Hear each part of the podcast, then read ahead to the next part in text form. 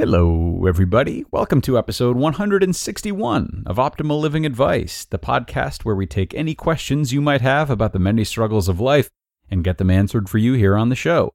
I am your host, certified life coach, Greg Audino. Today's episode, my friends, is not for the faint of heart.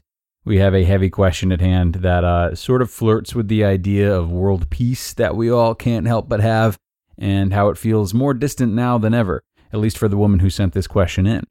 Let's see if we can help her wade through this both personally and globally.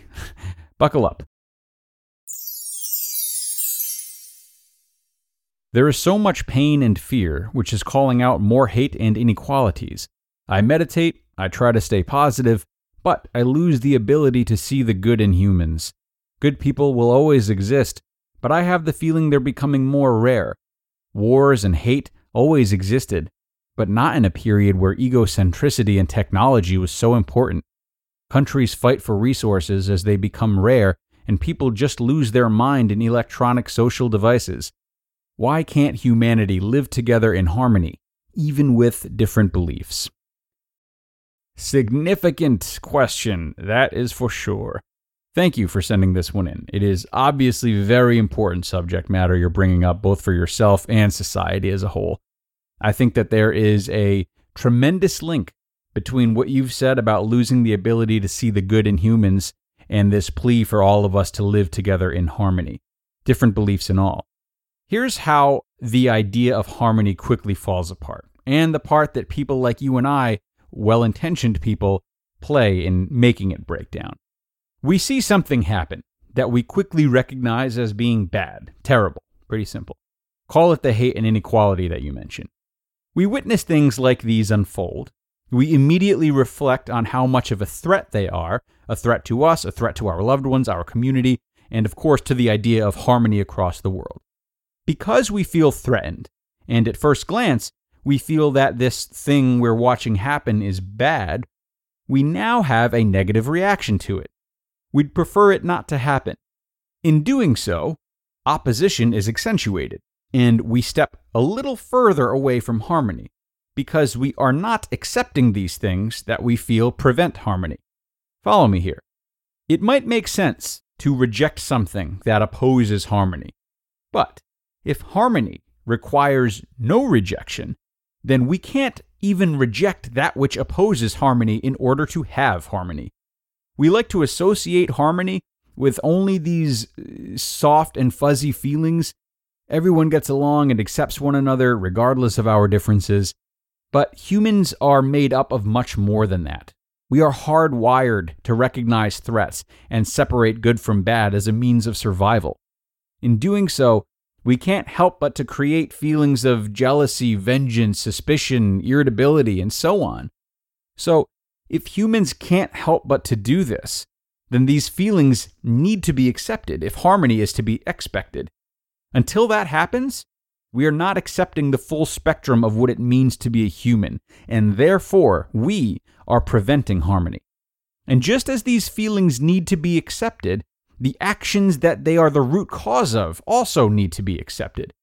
This is especially difficult because feelings like these that go unattended to, which is often the case given everything we've talked about so far, regularly lead to large scale terror and if you look at acts of terrorism as an example, responding defensively right away is how lives are saved as soon as possible.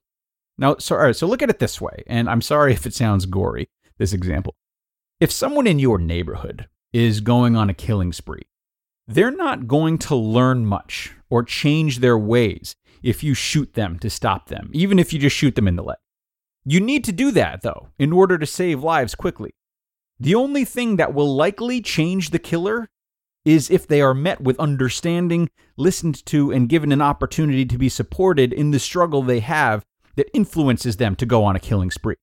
But if you catch this guy in the middle of your neighborhood, a, a, quick therapy session in the middle of the street probably is not your safest bet in that moment, nor is it the safest choice for your neighbors.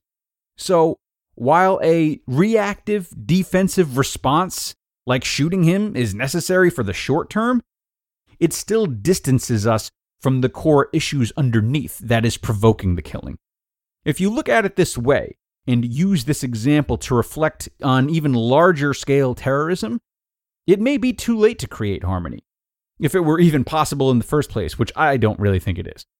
The only way to try to combat that and speed harmony up would be the willingness to make massive sacrifice and let people die while taking the time to get to the root of all the trauma causing this destruction.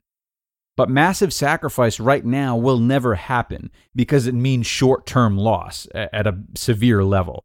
Short term loss is bad for our feelings, and feelings run the world. So again, we quickly determine what is bad and good, and the more severe the stakes are, the less likely we are to look at the gray area or what's underneath. In this process, much of humanity is rejected and harmony is put off even more. Not to mention that we spread these ideas. We spread these ideas of good and bad like wildfire. We share them with our friends and children to protect them. And because these are arousing, psychologically stimulating concepts, they are then shared again and again by those who we share them with. In this whole fray, fear and sensitivity rises. People are victimized for having even one attribute in common with any idea, action, or other person deemed as threatening.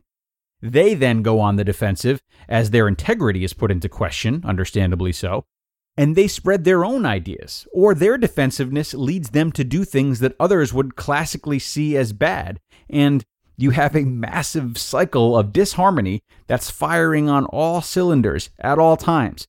It's fun, right? Now, that is why humanity can't live together in harmony, and why your, our, perfectly natural response to question the decency of some people only pushes it farther away.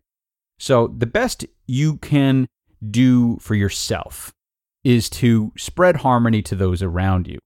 Look after your loved ones in this way, and hope that the harmony you spread becomes infectious. And do what you can to make it infectious. You mentioned meditation and a general effort to stay positive. That'll help. But if you want to go a level deeper, Keep this episode in mind when you are looking at someone who you consider to be a bad person. Consider the ripple effects of you not seeing the good in these people. Ask what may be underneath the unacceptable behavior they're exhibiting, and question whether the bad you see is really bad, or instead, perhaps, misunderstood, or not yet nurtured parts of who they are.